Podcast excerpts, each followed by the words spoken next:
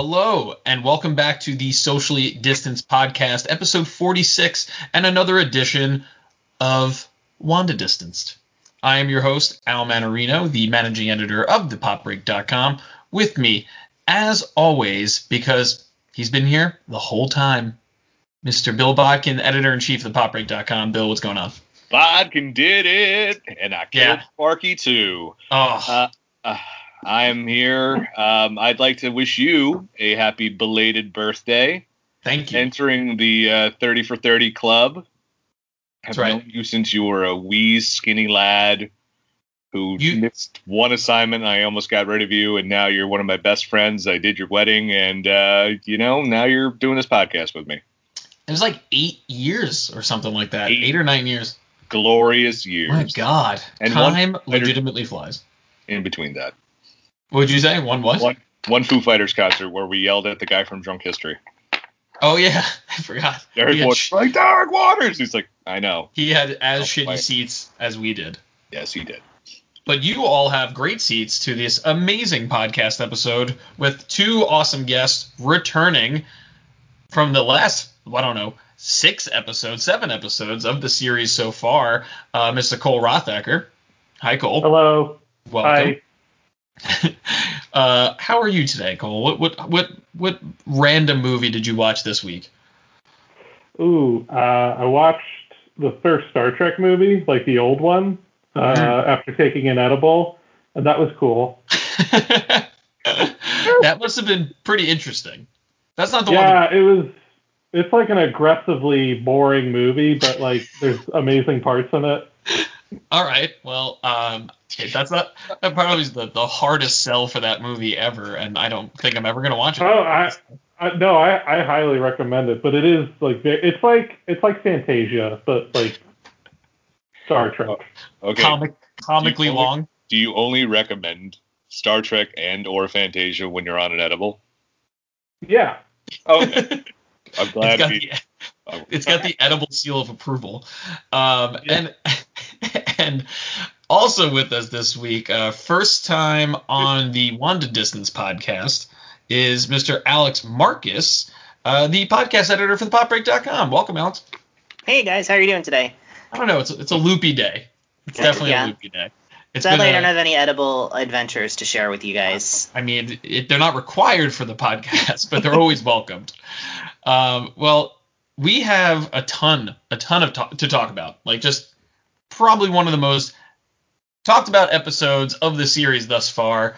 Um, we, f- I don't know, we feel like we say that every week, we do. but but but this week's episode was was a doozy.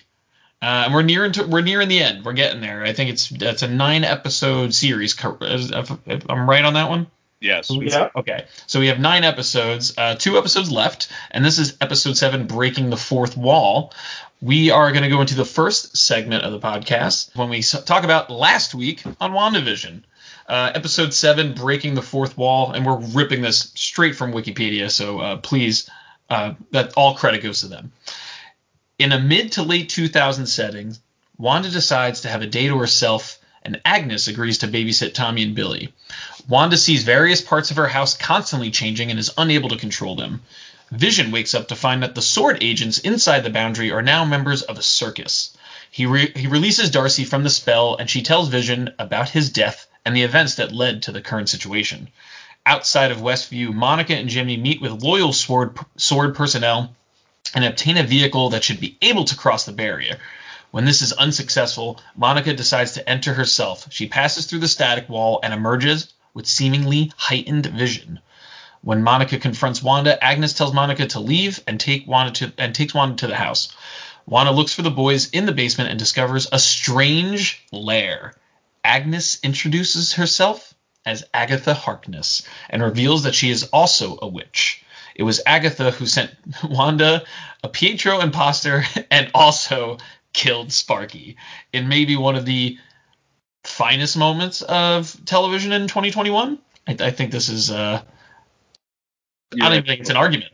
I don't. I honestly don't think it's an argument. But guys, um, that, I feel like that just scratched the surface of legitimately breaking the fourth wall. We get this office slash Modern Family slash happy endings. Uh, we can go that go into that a little more. Uh, setting, you know, we we've been kind of talking about uh, each episode before talking about like what we hope to see in the next one. So I guess I want to start that as like the first question of this segment. I think there's something wrong here, Wanda. Just talking about you know expectations for a style of television that we are literally so used to. This is for for Alex, Cole, and myself, maybe not Bill, but this is a very these are the formative years of our television experience. Uh, yeah, Bill, I called you old. Um, shots at Bill. Shots at Bill. Didn't even see it coming. I'm the one who makes old jokes at myself. God.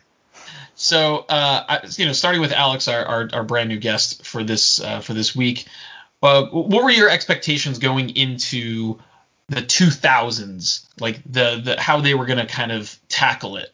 Um, have you been impressed by the other ways that they've, you know, kind of adapted television and just, you know, give us your overall like thoughts going into this episode?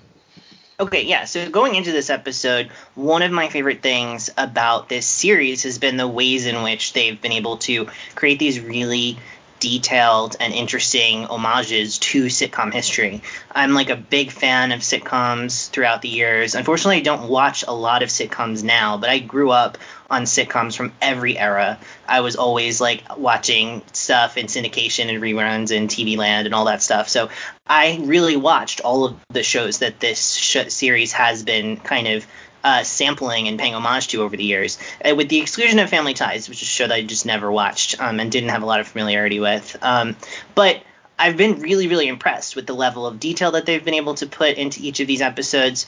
And most importantly, and I talk about this a little bit in my review uh, for this week, because I, by the way, do do weekly recaps of the show for thepopbreak.com.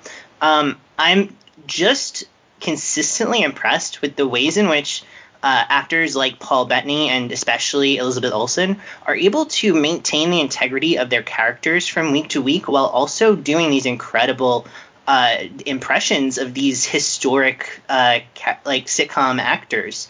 Um, like in the first episode of the series, like she's channeling Mary, uh, Mary Tyler Moore in such a really compelling way.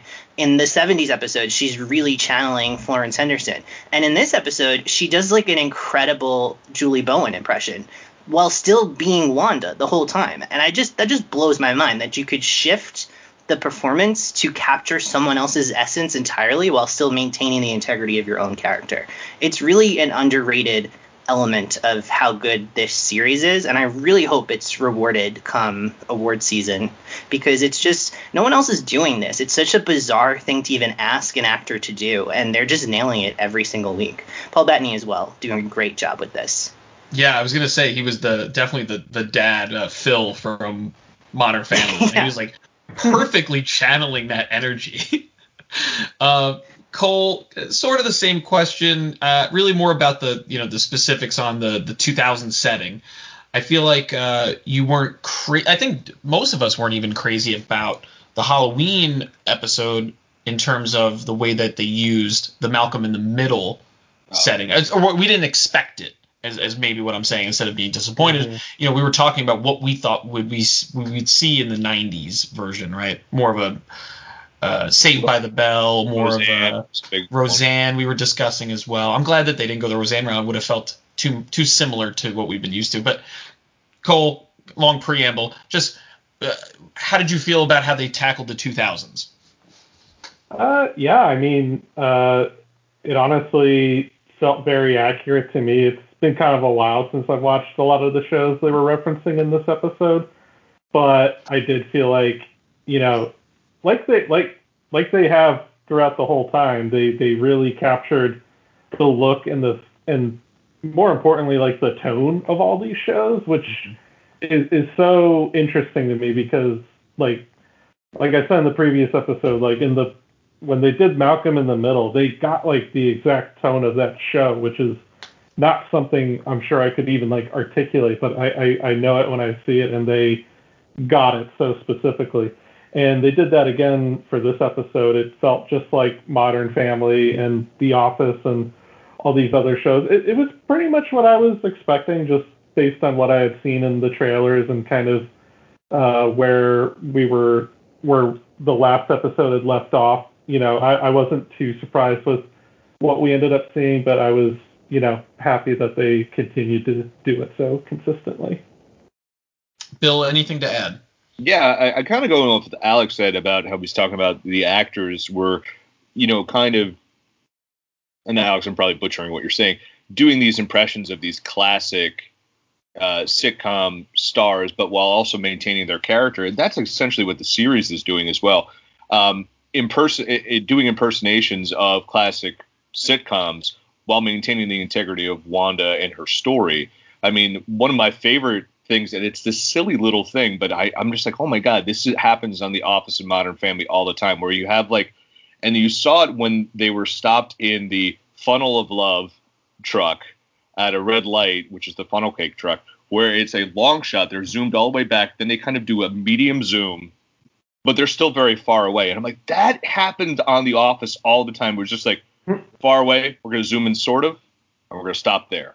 And like it was like camera movement. Like there was even motion blurs that were like th- that felt the same. Like the score, you kept feel like you were hearing those drums from the beginning of like and percussion from the beginning of the Modern Family theme song played in the beginning where Wanda's like, you know, where everything's changing, like where the milk keeps changing.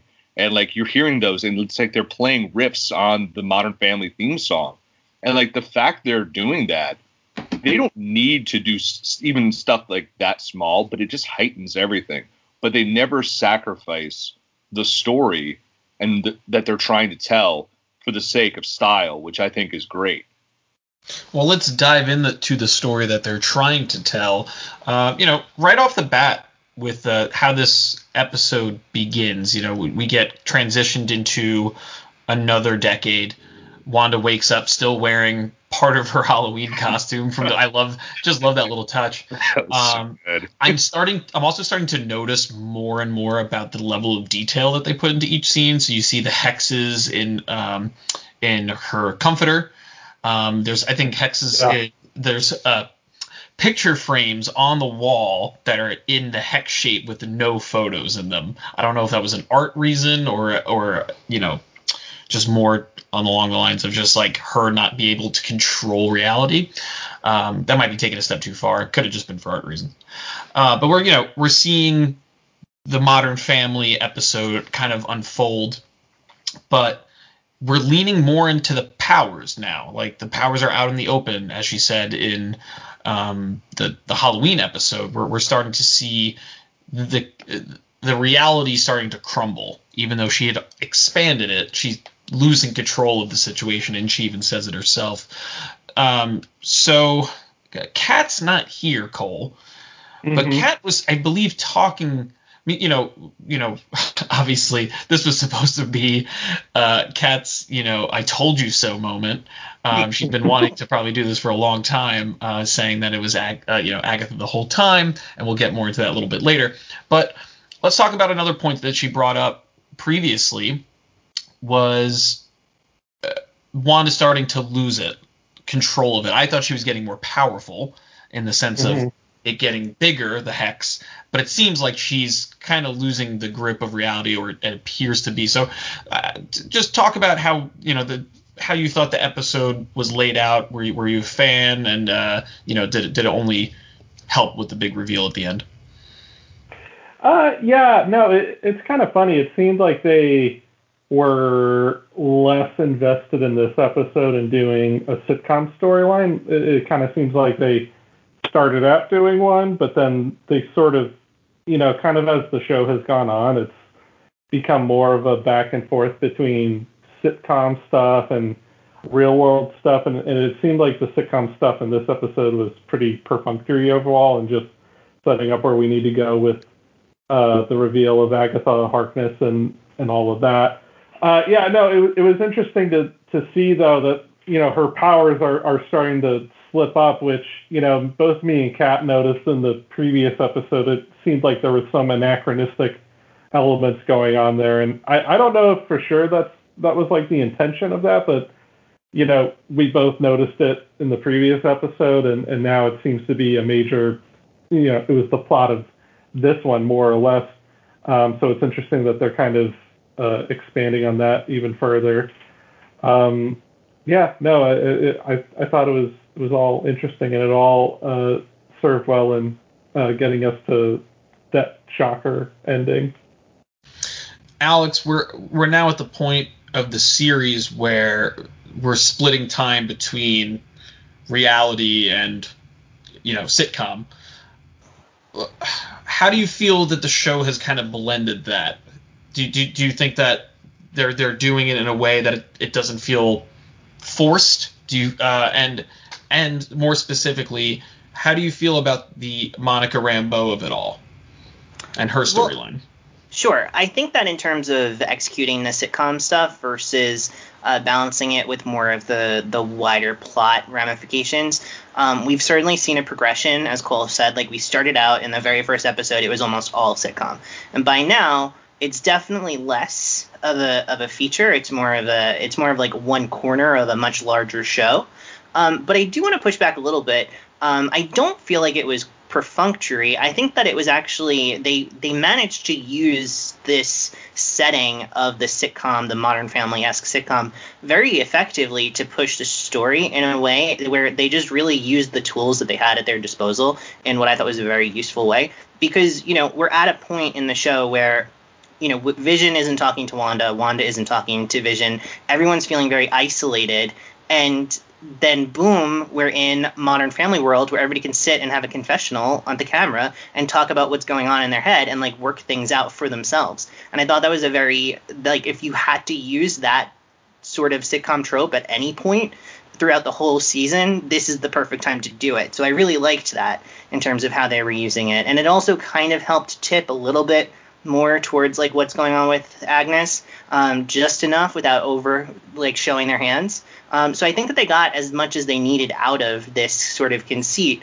while still kind of maintaining the like making the ball move forward and exploring other elements of the show. Um, and specifically, it feels more and more each week that it's becoming the Monica Rambeau show, uh, which is not a bad thing at all because Teyonah Parris is fantastic in this role and she's a really compelling character. And so for this show to be like a secret origin story for this character who has a long history in the comics and we know will be in future films, I think is just genius. It's the sort of stuff that Marvel does so well um, and most other places that try to do these things end up feeling really kind of shoehorned and uh, inauthentic. And with this, it just naturally flows into the course of the of the story that they're trying to tell in a really strong way. So I'm really glad that we're splitting more and more time between the various sitcom stuff and still giving time to to uh, Monica Rambeau to really be the hero of this show because I think that's really where she's been positioned for a while, and this was definitely the most hero origin story sort of aspect that we've had so far. And I really loved it. I thought that the sequence where she's kind of going through the barrier and willing to risk her life and you see the different versions of her split out in the spectrum and of course her comic book character one of the names that she has is spectrum um, so there's definitely i think uh, a knowing wink if at the very least um, and I thought it was really powerful the way that it was all tied to this connection that she has to her mom. You hear all of these. You hear Carol Danvers uh, talking about um, her being the, like talking about how Monica is Maria's daughter. You hear Maria talking about how she's her daughter, and then you hear the the doctor letting her know that her mother has died. And it's like these are all of the things that are draw she's drawing strength from in, in order to break through this barrier which is really at the end of the day a barrier of grief that wanda has built up around her. And that's why uh, monica can break through it. And i think that that's a really emotionally affecting story that they're subtly telling in the background that is just really getting larger and larger every episode and coming to a head um, I think either next week or the following week. We thought that it was going to come to a head this week, and then you know Agatha kind of did her trickery to kind of move off of it. But uh, yeah, I just love. I think that a lot of people have been talking about that element of the story as this sort of like, oh my god, Marvel, they're just everything just has to be an origin story for some other character and it's never about what it's about. And I think that's just like a total misreading of that sequence. I think that mm-hmm it's so steeped in these characters and this exploration of guilt and grief and loss in a way that I found really compelling. And I'm really, really glad that they're operating on such a high level for a show like this. It's really impressive. it's the people who complain that have never picked up a comic book and saw how these stories unfolded, you know, Yeah. inspired it. Um, but th- again, Alex, that was beautiful. Um, this is the reason we have guests on the podcast, so me and Bill sound smarter than we actually are. Um, Bill, you have to follow Alex now. Shit. Um, but I'll give you, I'll, I'll, I'll, I'll Well, one thing I wanted to ask Alex first, oh, and then Cole, or, or now you can feel this too, is was one of the voices she heard was that Nick Fury? Yeah. I believe so. She heard because I, put subtitles on the second time around. I think you hear Fury and you definitely hear Carol. I definitely heard Carol or her Yeah. mom, and then like I, and the doctor, and I was just Mhm. like, but I thought the male the male voice, there I'm like, is that Nick Fury? Oh 'Cause no, I- it's not Fury, isn't it? Hayward? Yeah, no, it's Hayward. Gary. Are you sure? I think Hayward's in there also. Hayward's Oh, in yeah. there talking Oh, yeah. about how he Yeah, had to Yeah. take over for the mom. Yeah, I think yeah, you're right. I think because she has met Fury in yeah she Yeah. met Fury in the '90s, so it makes sense. Oh, okay. Um, Uh, but yeah. So what's your what's your question to be? oh, my question for you. Yes, thank you, thank you for getting me off track. No problem. Um, so let's let's we you know we have to just talk about it because it's it's all on our minds. Um, it's the the latest banger and bop. Um, you know the the Agatha Harkness reveal, which is the you know everything leads up to in this episode. You know, And I'd like to point to how this is the one damn theory I've had on this podcast which came to fruition. And Yes. that was we'll talk about it. that while it says created by Wanda Maximoff, well, we could put that in quotes, that Wanda is kind of was kind of the director of a lot of what was happening in her world. But there wasn't a, a producer or executive producer that was really pulling the strings here. And we first hear that um, in the scene where in the confessional scene where you hear, Well, do you deserve it? Yeah. And I was, I, I don't know how you guys felt, but I was completely chills up and down my spine when I heard that because that's not something we're used to hearing. We didn't No. Yeah. from behind the camera. Yeah. I feel like for The Office, we didn't hear that until way later in the series. Oh Uh, yeah. There sure. was a there were very few instances in the office where someone would talk off camera and it would really be a plot point in Yeah. that episode. It would. And of course, in the office, for people who haven't watched The Office, they do technically say that it's literally a documentary that is being filmed, even Yeah. though like there's like an 11 year documentary about this one random paper uh, factory. I don't think so, but that's that is the conceit of the show. Whereas all of the shows that followed don't have that central conceit. It's just kind of like this is just the way we're telling the story. We're letting them have these confessionals and looking at the camera, but there's no in-universe reason why any of it's happening. It's just kind of like visual storytelling. Yeah. Absolutely. So when you hear that voice, uh, so when I watched it about 15 minutes before we started the podcast, when I listened back to it, it's Kathryn Hahn throwing on a bad accent. Uh, it's like, "Oh, tell me how you feel," and I'm just like, because I'm like, at the first I didn't, re- I didn't know who it was. It sounded like an actor who has been in a million things. He was on, um, he was in Mad Men. He played like the Jerry Lewis character in like the Utz campaign, and like I can't remember his name. Oh yeah. I mean, Patrick he's been in a bazillion things. I want to say he was in. Uh, he was in He was on Lost. Mulholland Drive, uh, tons of stuff. But then I was like, wow, that would be a random poll for like th- him just to have that line. How are we going to introduce him? Then I hear it back, it's Kathryn Hahn. And Yeah. then when we literally see Agatha in that chair, and I was just like, vindicated. I was, I one time I was just like, where's Dashboard Confessional when I need them? Yeah. Um, you know, Probably around. so- I'm sure they're. Probably reach. I'm sure they're inspi- they're getting ready for the Spider-Man sequel. friend of the popbreak.com, Chris Carrabba. Um, that's a shoot. And uh, so I was, so I love the reveal that it's Agatha because I think we're we're all waiting for this. We're like, we were thinking maybe last episode is it a red herring, but I was like, come on, she's got to be acting here. She's she's telling him, yeah, go beyond, go beyond, Me, me and then thought so too. when we get the reveal, it's just a chef's kiss. We've got the Necronomicon over here. If if Pietro doesn't make a Klaatu Barada, you know, joke at some point, why are we even doing this series? I'm kidding, but it, I would laugh. Um, but I loved the reveal. It was great, and it was it wasn't over the top. It was just perfect Kathryn Hahn delivery of like, you're not the only magical girl in town, while petting a rabbit named Scratch, which is obviously a euphemism for the devil, or nickname for the devil, I should say.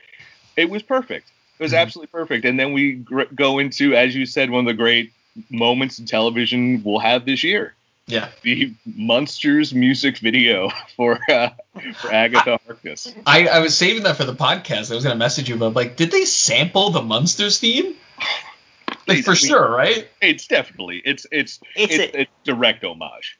Yeah, if Oh. it's not literally the theme, it's an incredible recreation. It's- Yeah, I was. It's the same as the Modern Family, you know, the the drum beats from Modern Family and how they've they've played upon this. Like we've seen this in how many shows, like uh, um, riffs on different uh, themes in Star Wars or. Ed, Edgar Wright's show Spaced, how many times they played on themes to have underneath certain scenes to, ref, you know, as an in joke to a movie or Yeah. a wink, wink. That was definitely to the Munsters because, it, and it was perfect. It was absolutely perfect in every instance.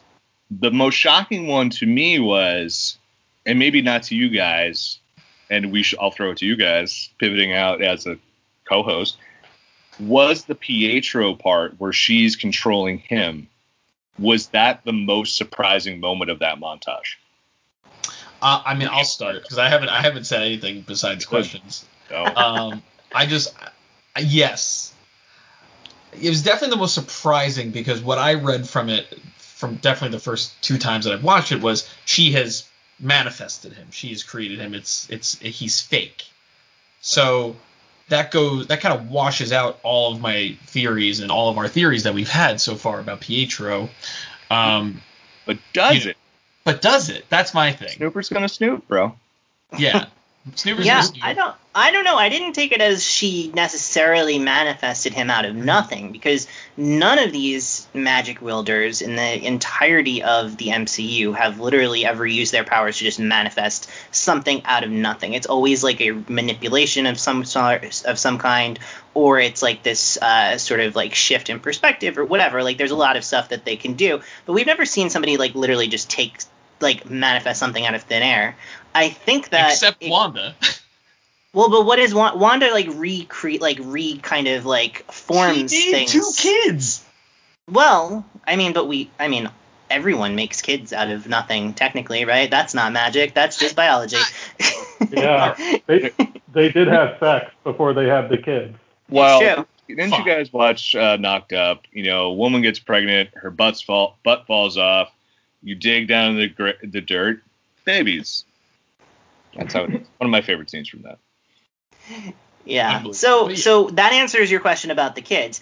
Um, in terms of the Pietro thing, I think that it's still an open question. We know that like she had her magical kind of like mojo around him, but what was that? Was she putting a face on another person? Was she putting thoughts inside of his brain to think that he was someone else? Did she pull him from another universe, possibly through the nexus of reality, which was referenced in this episode? we still don't know. I think it's an open question. And it's also an open question when in the mid credit scene, which I'm sure we're going to get to, whether he's still under Agatha's or Agnes's spell in that moment, or Yeah. maybe sh- he is not in that moment and he's going to team up with Monica and help her out. Like it's really, it's, we get just enough that it really could go in a number of directions. Exactly. That's a great Or point. Cole- That's what. Cole's corpse theory, where everyone's just dead. Yeah. I love that theory. Animated them. I will. I will love that theory to Yeah. the day I die. No, I was saying that the, from the first time, first two times watching it, you can perceive that it's her creating him. But I, I want to, Yes. I'm holding out hope that it's much bigger than that. And the Snooper's gonna snoop moment, I, I you know, on first watch, thinking that's Agnes's security measures stopping uh, Monica from entering the premises. But then again, it could be what you just said, him, him, you know, not being under control. He was blasted. The last time we saw him, he was blasted by like an energy blast from Wanda. And And we, we know, know- that like know. it with we know that in movies and television, if you get hit in the head really hard, it breaks your uh, psychic control. That's it. That you're Exactly. under. So? Exactly. it worked for it worked for Hawkeye and the Avengers, so it could work here too. That is very true. Um, Yeah. I do want to bring up one random point before I take uh, kick it to Cole. Was um, Bill mentioned, you know, the the moment where we see um, Agatha behind the director's chair, which was fantastic. But I also like the flip side of that from a little earlier when Vision is getting interviewed and he's like, wait, what, the, what am I doing? and he takes the mic off. He's like, throws it. He's like, and then he just starts levitating out of the truck. Yeah. I would just, I love that how he's like literally breaking apart the the reality that um, Agatha has created, or Agatha and Wanda. Uh, I just wanted to mention that before I forgot. But Cole, Yeah. let's let's talk a little bit about the you know the reveal. Um, how, how did you feel about it, the execution of it, and I don't know maybe a favorite moment from the uh, the, the banger and bop. Yeah, um, I mean, honestly, I think like a lot of people, it's pretty much exactly what what I expected. Um, I know me and Kat had been talking about it while watching it, but it just seems so obvious from the beginning, especially when you go back and watch it again. It's so obvious from the beginning that Agnes was like specifically pushing Wanda and Vision to do very specific things. Um, and immediate that is immediately like uh, suspicious, um, especially since no one else in the town is, seems to really be doing that or trying to make them do anything. Um, yeah, I mean, it, it, it, I, I I thought the song was great. Uh, I think it's probably it might be my favorite song they've done just because it's the Munsters. But um, I thought it was great how they literally showed exactly how she had been messing around with them since the beginning, and a lot of it was exactly uh, kind of what me and Kat theorized. You know, like in the last episode, they she got awakened by vision, but you know, we we we thought that even then that it was she was just putting on like a a facade or putting on a performance there, um, which is exactly what they revealed, and you know that I think it kind of speaks to the theory we had that she did that specifically so that Vision would leave or go beyond the hex, and then that would uh, make Wanda need to expand it. So it's it just seems from the very beginning till up until now she's been pulling the strings and having the characters do these very specific things, but for what reason we don't really know. And yeah, I mean, it, it, it doesn't surprise me that she's the one who conjured up uh, fake Pietro. Again, you know, just when you watch that episode, it, it's very obvious that Wanda is like very surprised by his presence and is caught off guard by him showing up at the door, and is also confused why he doesn't look like her brother. So it it, it all checks out. Um, yeah, no, it, Herb too. Remember we, we a few episodes ago we were like, oh man, what was Herb trying to say? Is he like, is he gonna admit he's like we're all yeah. like oh is he in on this? Like I was we're like we were talking about with the earpiece last week. We're like oh is he like Hayward's guy on the inside? I feel like yeah. that kind of got completely debunked because like you see that she puts him under her spell and that's why he's so you know spaced out. He's like he's he's in it literally in a trance. So yeah, yeah.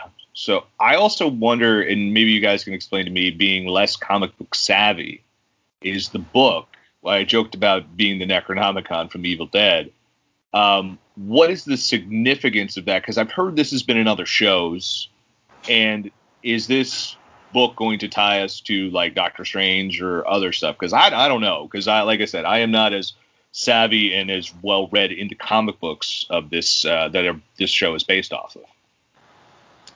Um, can I answer? Yeah, man. yeah. Okay, so as someone who watched every episode of Agents of Shield, I can tell you that in um, I believe it was the third season, the it may have been the fourth season, the Darkhold factored in prominently to an arc that they carried, and that was this kind of like dark magic book that if you read it, it like drove you insane, but it gave you access to this like incredible amount of power, um, and that kind of had to like they needed to uh, create uh, life model decoy in order to read the book to harness its potential so that way they could use it against the bad guy without actually going crazy themselves. Um, and unfortunately, of course, that caused the life model decoy to go crazy and it created like a whole virtual reality simulation that our characters got stuck into. So, kind of an interesting parallel to some of the things that we're seeing in this season. Um, it may be entirely incidental because I don't think that Kevin Feige really respects a lot of the storytelling that Agents of S.H.I.E.L.D. did. Um, but there's certainly a basis for that. That is one of the most like significant kind of Marvel um, mystic books. So a lot of people think that this might be the new MCU version of that book. Um, But we also know that, like in Doctor Strange, for example, a lot of people pointed out that there were several ancient texts that were missing from the library uh, when uh, our our guy Hannibal snuck in there and killed a bunch of people to get his book. So uh, it could be one of those books as well. And it certainly had a bit of like that orange sort of glow that the Masters of the Mystic Arts um, that Doctor Strange hang out with, like that their magic has. So it's really we don't have a lot of details yet to know for sure, but a lot of people are very excited that it could be Darkhold, it could be a connection to Doctor Strange, could be something brand new that we're seeing for the first time. Nice. All right. Yeah. Um, I, I was also an Agents of Shield fan. I, I the only thing I, don't- I think I'm one season behind. I don't think I watched the ending, so I definitely have to check that out. Is Okay. it worth checking out? Yeah, the final season is actually pretty fun. It's one of the better seasons that they did. It's Nice. this sort of like tra- it's like this big time travel, um, but like completely different from the time travel that they did in season five. Um, so like doesn't really hold up in terms of like rules of the universe that they created, but it's really fun like walk through time and stuff. Sweet. Um, there's I a fun will- cameo from a character from Agent Carter. So if you liked the Peggy Carter spinoff, uh, he is it pops up. is it Agent Carter? It is not Agent Carter, um, but it is it is her love interest on that show. Um, oh, it's not even Jarvis. it's damn not. Jarvis, no. That's, that's it's like we unbelievable. Um, and that's why no one respects Agents of Shield because they couldn't even get Jarvis. Um, they got him in Endgame. They did, wasn't and it? I think that's why they couldn't use him in Agents of Probably, Shield. probably not. oh man, they, no respect. Um, yeah, uh, you know, any any final thoughts, just in general about the the Agnes reveal? Anything we haven't mentioned yet? Uh, Anyone? yeah, I, I, I mean, I do think it's interesting that she appears to have like a similar, like the way her powers are depicted visually seems to be very similar to Wanda's, except it's purple. Uh, not sure what that's about. Um, I think it's interesting that they. I mean, it seems like they're gonna kind of go with the way she is in the comics, where she's like straight up like a witch from Salem witch trial times. Um, at least that's what it looks like, and you know that's kind of a whole genre that I don't think's ever really been touched upon in the MCU yet. So that's kind of interesting that that's where this seems to be going. Mm-hmm. Very true. do you guys think that the next episode's going to be like like mostly about Agatha, Agatha's like her backstory, or is that are we just going to get like a speech? That's that's a good question, Bill. I honestly think that it, it would make sense for this episode to be the Yeah. to lay the cards on the table episode, the penultimate episode, if you will, um, Well, it's because not- well, I thought don't we have three more episodes before the end? oh my or god, two. no, I think it's two, right? Yeah, it's just two. Two Uh, more. math, not my No worries. suit. No worries. Um, so yeah, if this is you know the penultimate episode, this is the here is the reveal. Here is you know why this happened and and you know uh, every you know all the little details. yeah, I, My I feel question- like that's why they got out. Of, sorry, Al, I, I No feel worries. like that's why they got um, the how out of the way in this episode. Mm-hmm. And I think in the next episode they're going to show like why she's doing this and like Yeah, definitely motives to are. show why. So I do. I have to say, I I've heard a lot of theorizing that the next episode could be just like full flashback or mostly flashback. I really hope that's not the case because that's like one of my least favorite things is when they're like, oh, it's like we're all headed for this giant climactic uh, finale, but first here's an hour where we tell you all the things we didn't tell you. It's like Mhm. that just kills the the narrative momentum dead. So I really hope that they are a little bit more tactful, especially since we already kind of did that in episode four. It would Yeah. kind of stink. And we do know that this episode, episode eight and episode nine, are both supposed to be around an hour long, so like twice as long as what we've had so far. So an hour long flashback would be kind of a drag. Or like, So- when- or like when you're like about to res- rescue Grogu, but instead you decide to dedicate an episode to Bill Burr, yeah, and you're like, what? so I like that episode, but ju- you know what ju- I mean. to combat It's the last that- time I was on your show. that's true. Uh, Alex, for the sidetrack episodes. I just want to I want to put into perspective that we got three episodes of the sitcom before the one episode break. We've now had three episodes of the sitcom. We're getting another break. Like I think it just makes sense. because I was trying to think what style could they be telling this you know, because we've run out of technically, I think guess we've run out of sitcoms really to use unless it's completely animated. Oh my god, that'd be great. I I think think they just do like a Rick and Morty pastiche or, for the or like? Simpsons, uh, Family Guy. You know, I'm just trying to think like what else could they do? I think done. that they've done. yeah they've indicated that this is kind of the end of the road with the sitcom thing, yeah. It has and now it's like and now it's going to be more just like a regular Marvel movie for the last two weeks. I think I think we get a little more of the 2000s version that we got in this one in the next episode because we have to see Vision and Darcy. You know, we, we haven't we, saw Vision leave. We haven't seen him catch up to Wanda, so he's still in that realm, and so is Darcy, right? So we'll probably get the tail end of that, the transition to, you know, reality or at least awakened Westview in some capacity. Although I do kind of feel like him taking off the mic is the symbol that he's done with the sitcom pastiches. Like he's over it and he's not going to indulge it anymore. Yeah, but he, yeah, I mean, I think he has been, and I, I totally agree. But Darcy is clearly still in it because she's in it. She's she's stuck Yeah. in Fred. Like she's not just. I would have mowed those people down or went around them or something. It just made no well, sense. they're real people. I know, but you know, who cares? You can't take the funnel. The dark. funnel of love cannot go off roading because I thought about it like five times. I'm like, I would have just driven on the grass. Yeah, And that's what I'm saying. It made no sense. truck would have got stuck immediately. Yeah, it's true. Uh, but well, you know, this is a good good way to transition to uh, you know something that we barely could discuss last week, just because of how graphic and how you know kind of out of the realm of what we thought these commercials could be. But you know, the next segment is Al, one This thing we should bring up before we move on. why we're going to talk about gas or trash later. We can talk about it, but why?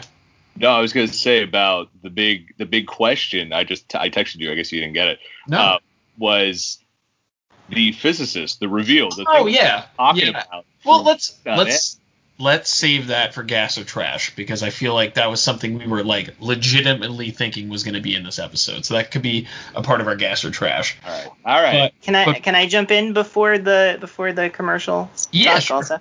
Okay, so the one thing that we haven't talked about, and I do feel like it's kind of been under discussed because of the big like energy around the reveal and around our expectations for next week, the twins.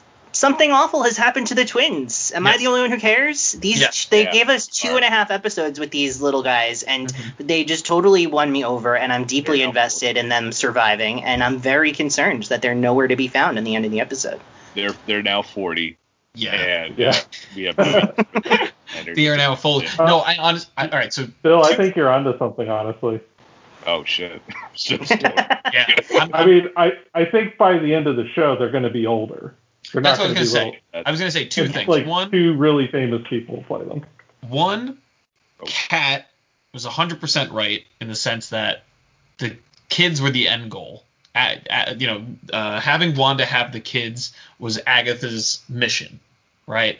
So I, I, I think it's clear as day. So you know their whereabouts, they're probably in the dungeon somewhere, being held captive or worse. Um, and I do think, and I 100% agree with Cole that we're gonna get an age, we're gonna get one more aging hmm before the end of this. Maybe for them to save Wanda and Vision, which would be kind of cool. Um, but Or also, finally, it, or we finally meet Ralph. oh, I know we're meeting Ralph. Ralph is just some sort of carnivorous plant she's fed Ralph, Ralph is Ralph is uh, Mephisto. No, I still think it's the mailman, but that's just that's just uh, me. because of his haircut. I he still think, I wasn't think, in the montage. Come on, that's weird. You know what? Sure. else? Would it be would it be satisfying if you were right about that and then Yes. the mailman was the 100%. secret big bad of the whole Yeah. series? Yes. Well, shit. Okay. I still want Sparky to be the goddamn beekeeper. so she killed him. I can't believe Yeah. they found the most adorable dog in the world and then they killed her. They killed it and then they let Kathryn Hahn cackle about it. Great. All no. those people who were like, "Oh man, when Disney buys Marvel, it's going to be so boring. It's going to have to be so kid friendly and stuff." They're killing everyone left and right. yeah. um, but yeah, let's let's let's get into the commercial.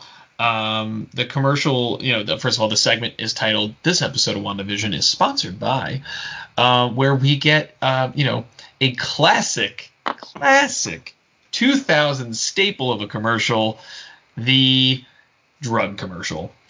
Um, the you know the over-the-counter drug or yeah prescription drug commercial.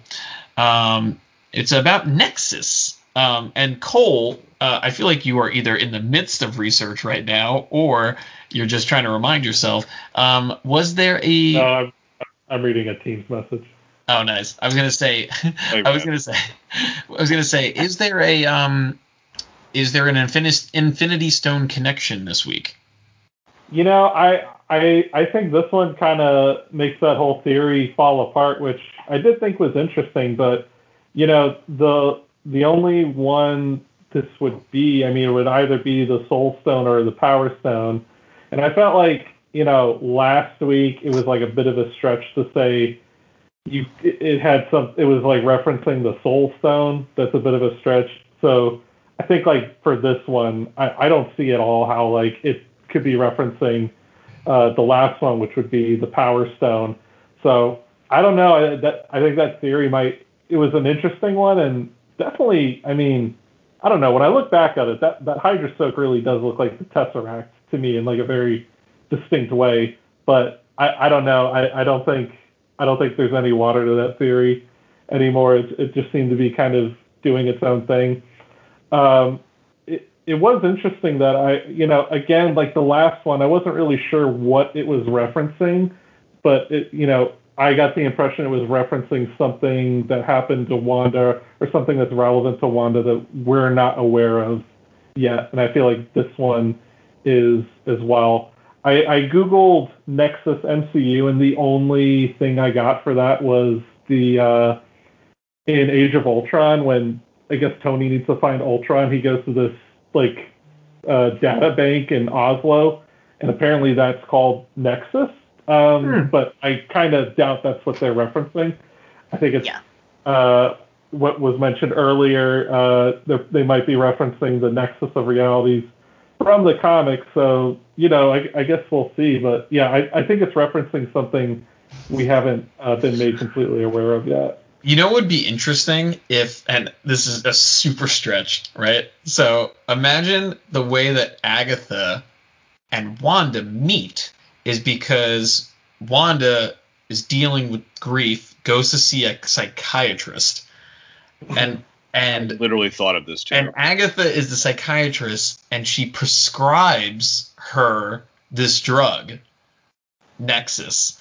I know. Again, it's it's it might be a, a little bit too literal. It might be too interpretation. Literal. It might be too literal, but I'm trying to figure out like how you know we're gonna get hopefully next episode or in Alex's case hopefully not uh, more of an explanation as to the why. You know, we know the how from you know this week's but, episode. But uh, you um, might not be far off. Maybe not as literal, but remember, like the whole joke is like, so you're not the center of the universe, or are you? You know, yeah. so, oh, so it's like somehow this is going to explain how Wanda is the center of this world, and you know, then we'll get the explanation from Agnes, and this could be Agatha. I mean, like we could, it could be this Nexus thing that Alex was referencing.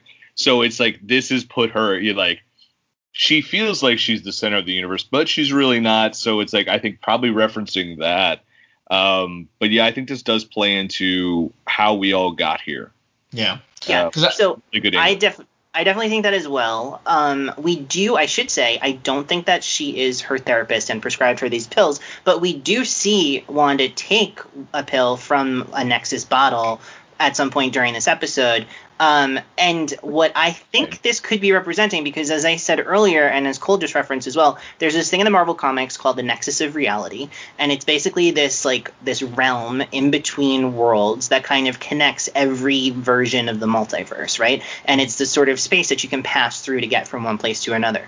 Um, and I kind of think that maybe uh, due to the fact that Wanda has all of this power from like this Infinity Stone, uh, the the Mind Stone, of course, that maybe what happened was in her grief she channeled energy directly from the nexus of reality and that kind of like amped up her powers to create this world in the first place. And that was maybe at the at the manipulation of Agatha, um, who is kind of still feeding her energy from the nexus of reality in order to amplify her powers, in order to create these twins, in order to siphon off Wanda's power for whatever reason. Um, and I think that kind of is what this commercial is hinting at.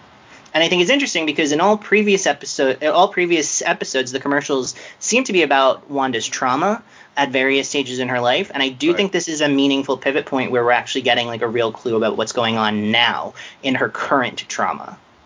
Yeah. That's interesting. Yeah. So you think now? I mean, I'm just trying to.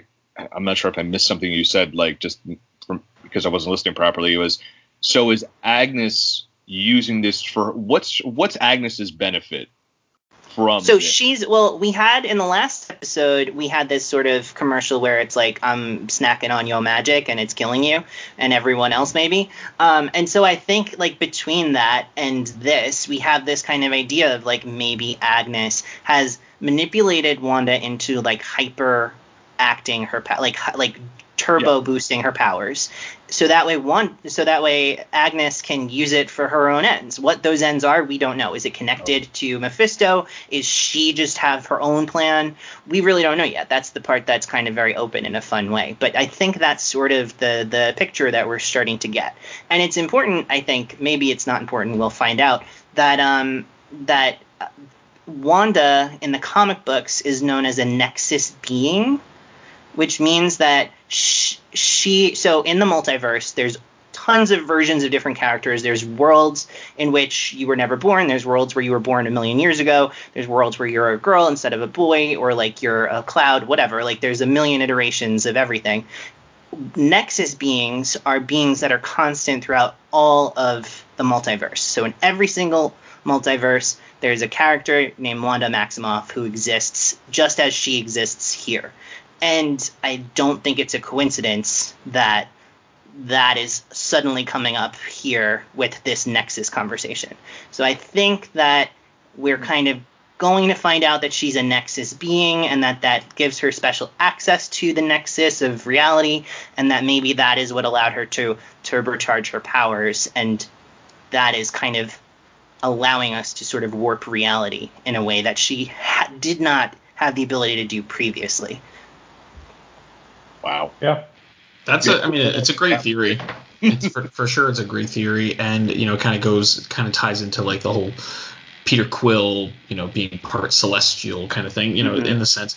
Um, That's You know, a lot of exposition, though. it's a lot of exposition. That's I a was lot of. the They have like, thing. you could really They have two more hours to fill of screen I time. know, so- but you just like you got to figure out a. I'm not saying like they won't do that, but you got to figure out a clever way to not just be, you know, Captain Exposition dump. It's Like, true, but I mean, look at how efficiently they told the story of what Monica has been doing from the time that we saw her last as a child in Captain Marvel to the mm-hmm. time that she's relevant now. They told that story in two scenes that were incredibly emotionally impactful and a lot of visual storytelling. So I think that they're creative enough that they could that they could do it in a way that like excites the fanboys and also communicates it clearly and simply for the people who are just watching it because they love Malcolm in the Middle. Yeah, this is a Malcolm Stan show.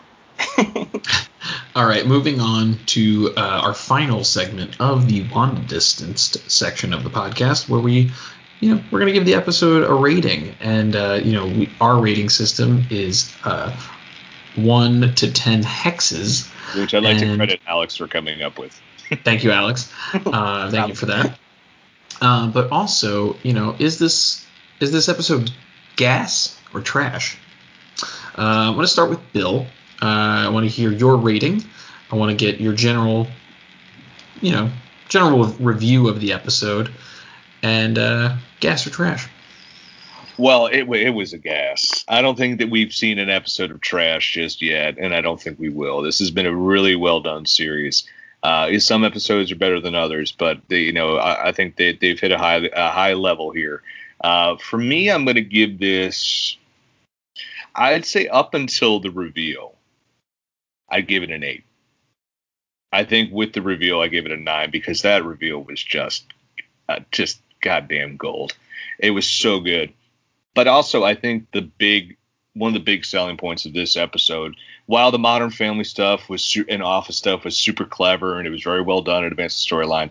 Uh, the Monica Rambeau storyline was awesome. Like Alex said, like she, it's basically we're now it's it's as much her show as it is Wanda's show, and we're just as invested in her as we are Wanda because you know she's not our pro we're not she's not our proxy but we're on her side. We want her to break wanda out. We're rooting for her. She's now the hero of the story.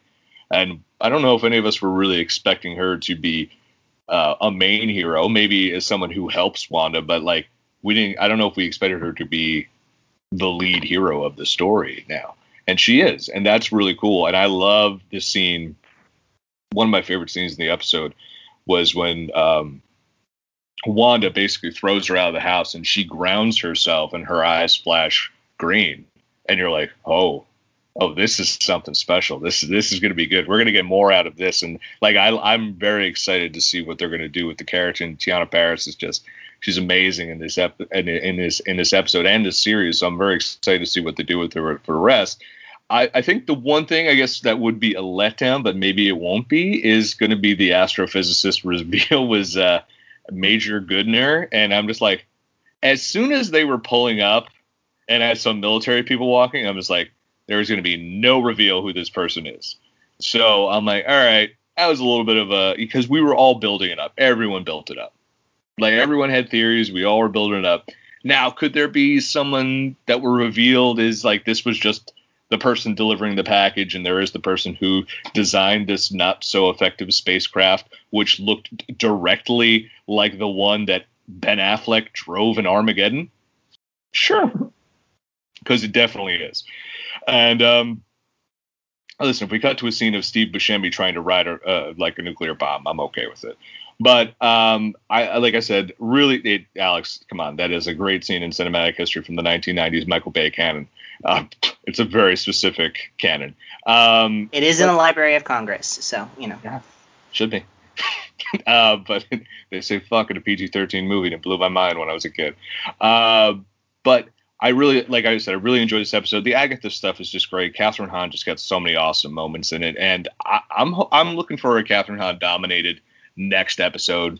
So yeah, definitely love the episode. Love where they're going with it. I like that the fact that um, you know the circus of uh, Sword it was literally transformed into a circus as well. That that's a it, it's a very on the nosy joke, but it works. Cole. Yeah. Uh, okay, so I think, like I said before, I've just enjoyed the show. You know, all the way up until now. I think it's been paced really well and very hard to compare episodes to one another because honestly, it's just like each one just kind of advances the story in a way that's really good. So it's all just feeling like watching one super long movie to me. Um, but if I had to rate this one individually, I, I think I would give it an eight and a half out of ten. I, I think I might have liked it if the Kathryn Hahn reveal was like a little earlier in the episode because again, just like so many people, I, I, I think we all what they showed at the end was kind of what everyone was thinking. So it wasn't it was a cool reveal, but it wasn't like a shocking reveal, I guess. Um, but you know, uh, like I said, like I I like the way the show's been paced out, so I, I'm trusting that they put it in the episode where it is for a reason. Um, I loved all the Monica Rambeau stuff. I thought just the sequence of her gaining her powers was incredible and and amazing. Um, honestly, just one of the best superhero origin uh, scenes I think in in any of these movies or shows.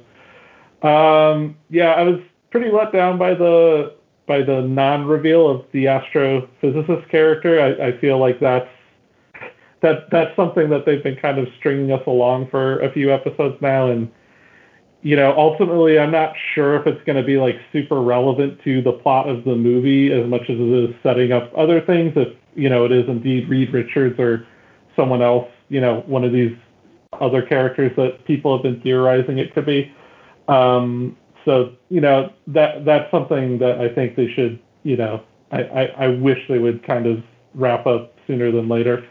Um, but yeah, I mean, overall, I, I didn't really have any uh, big complaints about the episode. I'm very curious to see where it's going to go, just as I am at the end of every episode. And did you uh, give a hex rating? Uh, eight and a half out of ten. Alex. So I would I like so I haven't been on any of the episodes yet, so I want to give you a sense of like broadly what I'm thinking about the quality of the show. Uh, which is to say, I've really enjoyed it. I've I've really really it's it was the show that I was most hyped for out of all of the slate that we've seen so far be teased. One of like and I and it's really met my expectations. So I want to say that up front.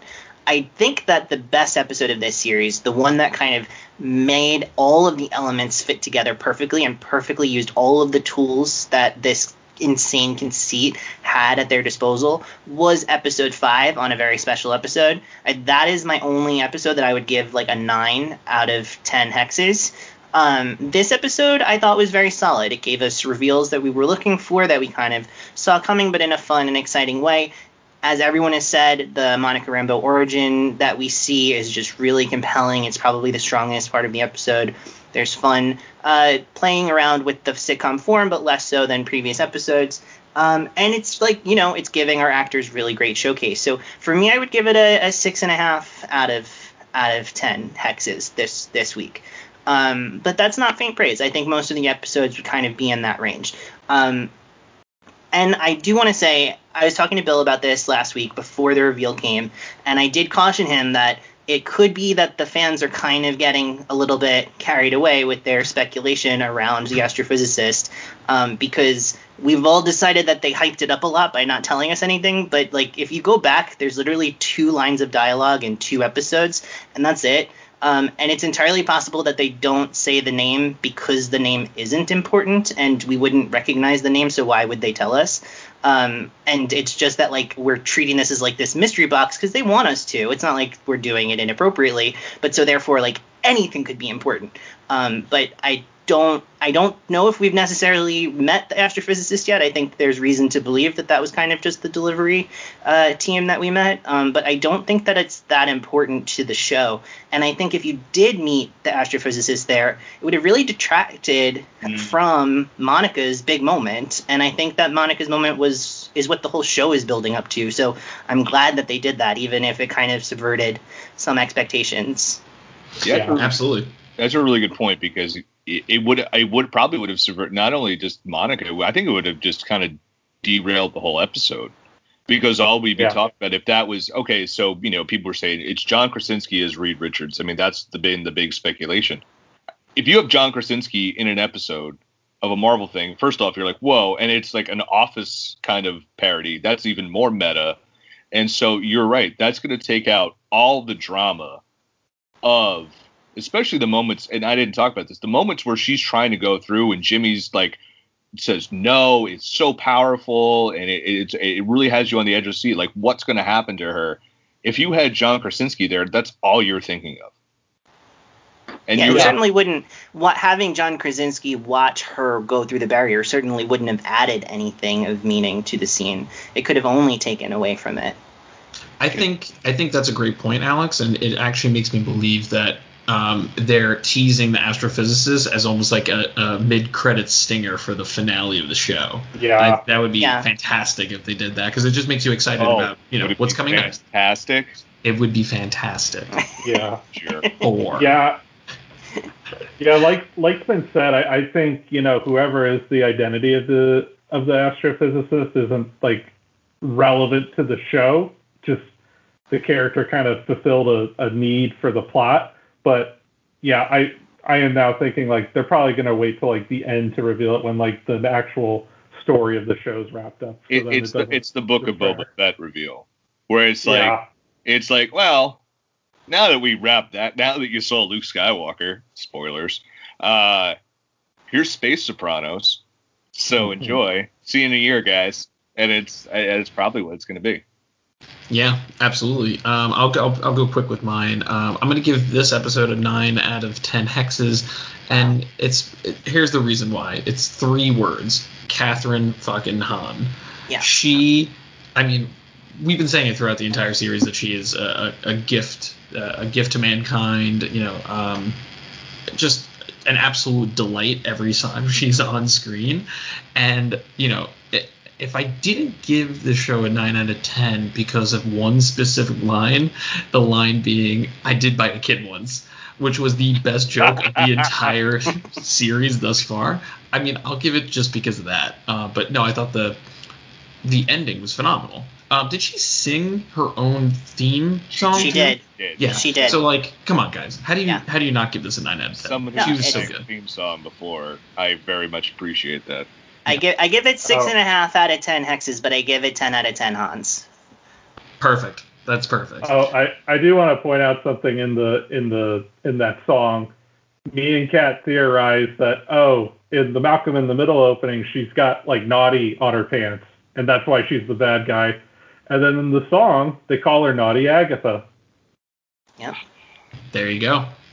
And, Amazing. and we have to say this for, for Kat. That song, song needs to be on Spotify, and that thing will get a bazillion listens. It- Yeah, it's already being remixed. it- yeah. I do. I want to also add that the last thing that got 10 out of 10 Hans was The Force Awakens, so it's like really high praise. Oh yeah. That's I just took me a second. That was good. I like that. I was gonna like, wait, was Kathryn Hahn? was, Oh shit! I thought that I was thinking. Should be. What was Catherine on at that? Thank you. Uh, she I should got be. She should be in everything. They should just um, digitally put her into all past media as well as future things. I'm- she clearly I'm can do it. She's shown it. I- she has I'm- the range. I'm hoping they can put her in that new Spider Verse as Doc Ock. Why not? Did Don't she die try- at the end of the first Spider Verse? No, So, No. I can't remember. I don't think so. Then I'm sure she'll be back. Yeah, she'll be back. I think I think only Kingpin does. Which Spoilers. means, oh, No, he no, he doesn't die. Does anyone die? Well, Peter Parker, one of them, one of the Peter Parkers. Yeah, that's true. Yeah, and, and Uncle Aaron. Oh, R.I.P. Yeah. Um, but yes, so that that's gonna end it for this week's edition of Wanda Distance. But the podcast is not over because we have to end the show with our pop culture recommendations. Uh, so pop culture in a time of quarantine, and then we'll do some uh, shameless plugs. So um, I will start because I'll be very quick. Um, I've been like all, uh, just plowing through a Justified rewatch. So please, if you've never watched FX's Justified with Timothy Timothy Olyphant, it's the um, you know he played the Marshal in uh, season two, episode one of The Mandalorian. Um, it's that, but six seasons of it, and it's phenomenal. So please watch it. Uh, but no, the thing that I want to talk about the most, um, I've been playing uh, Star Wars Jedi Fallen Order on uh, Xbox One, and it's uh, it's a lot of fun. It's a lot of fun. Um, I get really frustrated with games that make me feel dumb, and uh, welcome to my life. it takes me a long time to figure things out. I hate puzzles. Don't give me puzzles. Um, but it's a lot of fun. I, I love the the the fight um, mechanics is, is pretty cool. The lightsaber fighting is pretty great, and uh, you get to kind of be like, you know, the Jedi you always wanted them to be in terms of the the motions that you can do and the the you know all the force activity as well. It's it's a lot of fun. It's a fun game. Uh, Alex, I feel like you'll have some recommendations for us.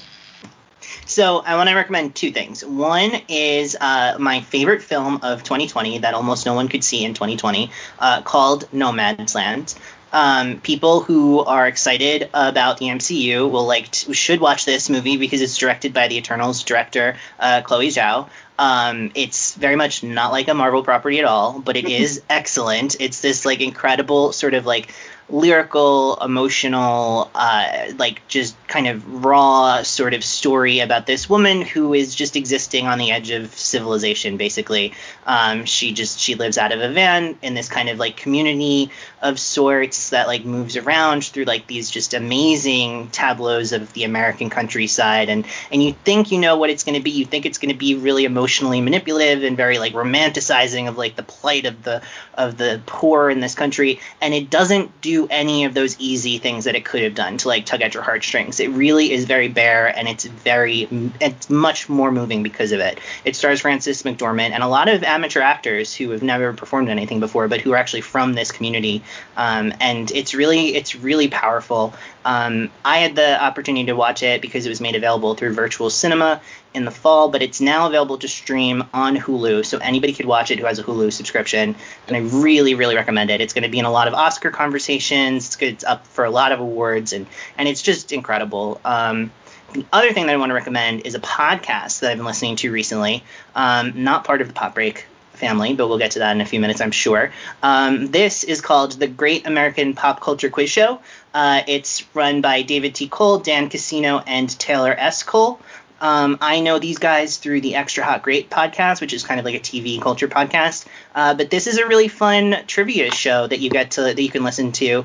They just wrapped up their second season, which featured a lot of like guest stars from uh, all these different like podcasts that a lot of people have listened to in the past, like NP- NPR's Pop Culture Happy Hour and the Slash Filmcast. Um, now they're back to their normal format where it's just regular listeners call in and they compete in this kind of tournament where like every there's like a, a, few rounds and you advance to the next round. And it's just really fun if you like pop culture trivia uh, like music and movies and tv shows and stuff. They come up with really creative fun games uh, and i really recommend it. Nice. Awesome. Thank you. Cole what do you have for us? Um yeah uh, so over the weekend we, we we've been rewatching the MCU's as of uh, as of late. Uh, so we got up to Doctor Strange and Guardians of the Galaxy Volume Two. It's kind of interesting watching Doctor Strange this time around because I noticed every time now that they mentioned multiverse in it, because obviously that's the title of the sequel, and they make like a very pointed reference to it, like at the very end of the movie. That you know they're kind of setting it up really, um, unbeknownst to me at the time, but uh, now seems kind of obvious now that we kind of know what direction it's going in. Uh, but it's kind of interesting because you know the way they talk about the multiverse and it, it didn't make me think it was so much like alternate Earths where you know uh, you know not so much like a Spider Verse type thing, but more like different dimensions and and realms, kind of like what we see in Thor. But I also do know that they are apparently supposed to set up alternate Earths and things because of you know uh, I mean I guess I guess it's confirmed almost more or less that Tobey and Andrew are going to show up in Spider-Man 3. So mm-hmm. I don't know. It'll, it'll be very interesting to see. But now I'm kind of anticipating multiverse in the Doctor Strange sequel might mean something beyond just alternate Earths. It might mean just other crazy things happening. Um, so that was kind of cool. Uh, watched Star Trek. Talked about that already.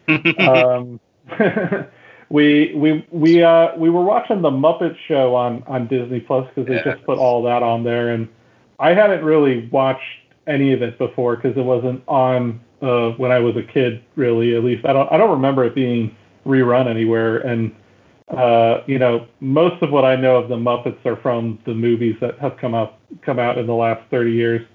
Um, but it was great we watched the the Alice Cooper Halloween episode. That was phenomenal. Yeah. That's going to become like a new Halloween staple in this house. Um, so yeah, th- those are all those are all cool. It'll be kind of interesting to see how like kids today react to it because I was looking through every episode and I'm like, 99% of these people, children, and I think honestly most people in their 30s aren't really going to know who they are. But you know, we'll see. Uh, it's good that they're there. I I I watched that they re- used to rerun them on Nick in the the early to mid '90s, and I remember the ones I loved. Uh, the Elton John one is great. Uh, yeah, we Vincent, watched that too. The Vincent Price one is fantastic. Uh, and there's a fun one with Mark Hamill where there's a lot of in jokes about Star Wars that I okay. really those are the one, and I think there's a Rita Moreno episode that's also very good too. Uh, okay, like yeah. a lot of who I named, most people in the under 30 be like, I know Elton John and Mark Hamill. Yeah, yeah. Bill, I am going to recommend. Well, first off, uh, let's celebrate the day, February 22nd. Not only is my my wonderful wife's birthday today, um, but it is also the return of DuckTales to Disney XD for its final run, uh, and culminating in a 90 minute feature length um, finale, which I'm excited for. Did not get to watch the new episode yet, but it features the uh, characters from TaleSpin, so I'm very excited for that. But the show I'm going to recommend is actually NBC's new sitcom, Young Rock. So basically, the premise of this is The Rock is running for president in 2032, and people are just like, he's the most famous person on earth. How, how, what does he know about being a regular person? So he goes on Randall Park from WandaVision, Randall Park's talk show, where he basically retells his life, and Randall Park plays himself in the most Randall Park self-deprecating manner possible. And it's it jumps through four time periods. Obviously, 2032. It takes his time, um, you know, in Hawaii when I believe he's like eight to ten years old. You know, as his father and mother are there, and their his father's wrestling for his grandmother, the the Rock's grandmother's wrestling promotion. It takes him to his high school years in Bethlehem, Pennsylvania, where they're ba- barely struggling to get by and then it takes us to his days as a part of the Miami Hurricanes in the early 90s, where he is surrounded by some of the most famous football players of all time. Um, it's surprisingly a very sweet show. That the cat the casting to get these historical figures, like just from a physical standpoint, is utterly mind blowing. How they really capture the physical look of, you know, people like Andre the Giant and the Iron Sheik, but also the Rock's real parents. Like they look like they we just pulled them out of a, a time machine. It's amazing.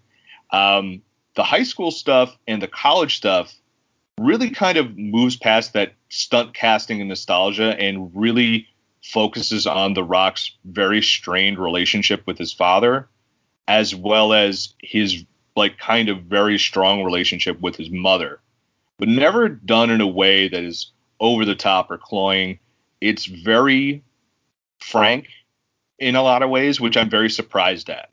Now, the whole thing is can this show live past, you know, this time, either this whole gimmick of the time jumping, you know, is it going to become too reliant on the stunt casting? Like, what famous person's going to show up this week? I don't know, but I'm, but I'm very. It's one of the few network sitcoms I've watched in years where I'm like, I want to see what happens next week. I actually want to tune into this again.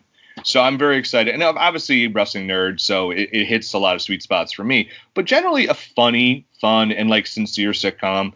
Huge. It did a big rating for NBC, so I could see it having a second season. But I'm interested to see where the show go. It's now it airs Tuesday nights on NBC. I think it's on the free version of Peacock, so you you can watch it there.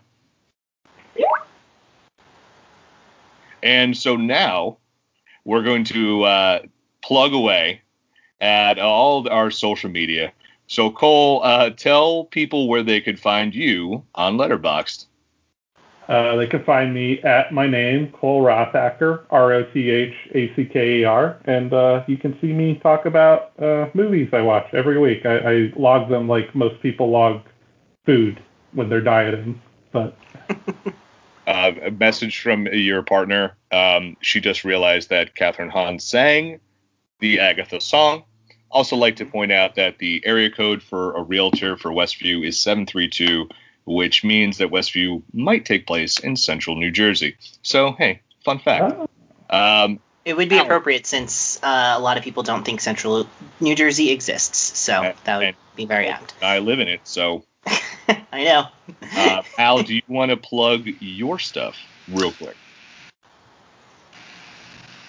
Yes, you're Al. Oh, well, Alex can also be an Al. I thought you were I referring to him. if I called Alex Al, It's, it's he would yeah. literally jump through the screen and punch me.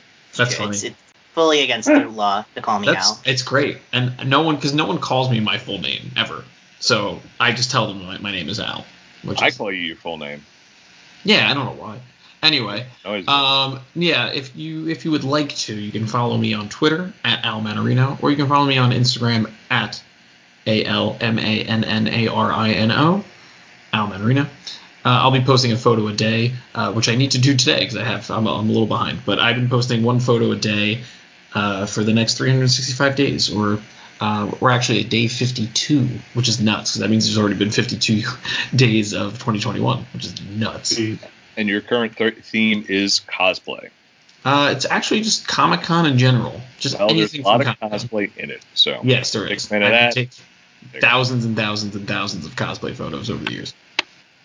Um, I'm just gonna do it because Alex, I know you got a lot of stuff you want to announce and and talk about with the Pop Breaks, uh, you know, podcasting network. So.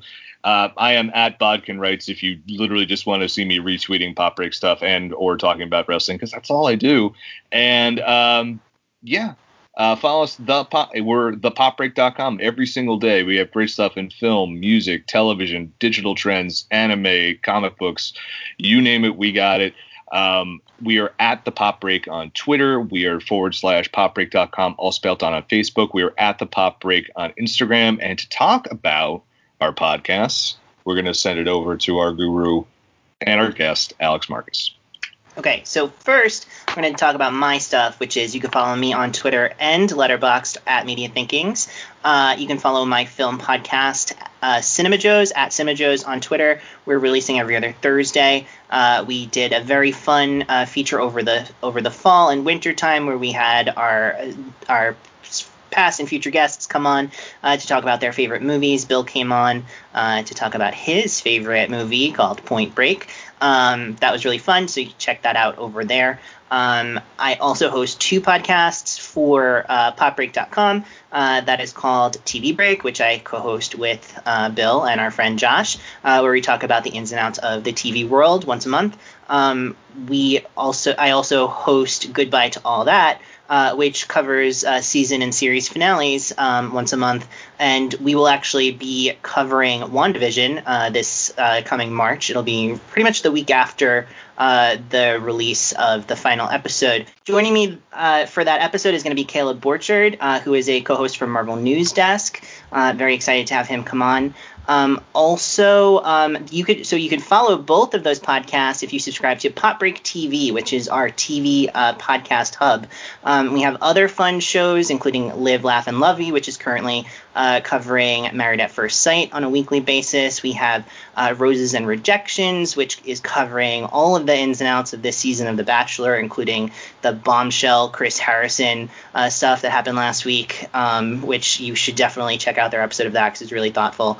Um, and also, of course, we have uh, TV. Uh, we have the Anniversary Brothers, uh, their TV episode that airs once a month, and Blurred Watchers, which has been really fun, um, where these two uh, married couple kind of get together every week to talk about blurdy, nerdy stuff. Um, we also are going to announce today, right, Bill, uh, Yeah. that we're kind of relaunching the Breakcast, which is uh, our flagship uh, pop culture catch-all podcast feed. Um, we have the TV, we have the Anniversary Brothers, uh, uh, their film podcast. We're also going to be getting a monthly podcast from Bill, all about wrestling, which is in the works. Very exciting. Um, we are ha- we have an anime podcast coming up called Animu, um, which I'm really excited about from our friend Rachel um, and her friend Iris. Uh, and then we also have a music podcast cooking uh, that's going to be coming up su- shortly. So if you subscribe to the Breakcast on all major platforms that uh, host podcasts, uh, you can check that out. We're going to have one new show every week coming on Tuesdays. Um, so yeah, very excited about that. And we also have uh, the Way Too Early Oscar podcast, which is in season right now, covering all of the Oscar news, and that's hosted by Matt and Marissa. Matt and Marissa's other podcast, and the winner still is, is going to be starting off on uh, Sundays after the Oscars. That's going to be really fun. They spent a lot of work on that. So we basically were promising you by the end of April, at least, uh, we're going to be having one new podcast a day, every day at the podcast at thepopbreak.com. So check us out over there. That's right. Uh, you know, so Apple, Google, Anchor, Spotify, you're going to find all that stuff there. You're going to find Socially Distance. You're going to find the Pop Break TV Hub. You're going to find Goodbye. To, uh, you're going to find um, The Breakcast. there still is the Breakcast and the Way Too Early Oscar podcast. You're going to find all that on all those platforms. So Al, send us home. Do you hear that, guys? A pop break podcast empire is starting.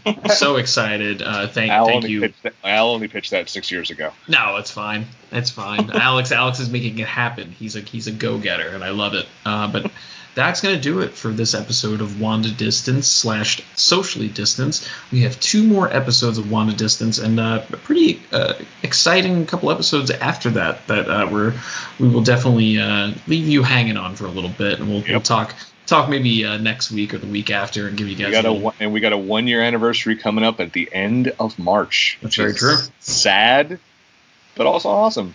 It's also awesome.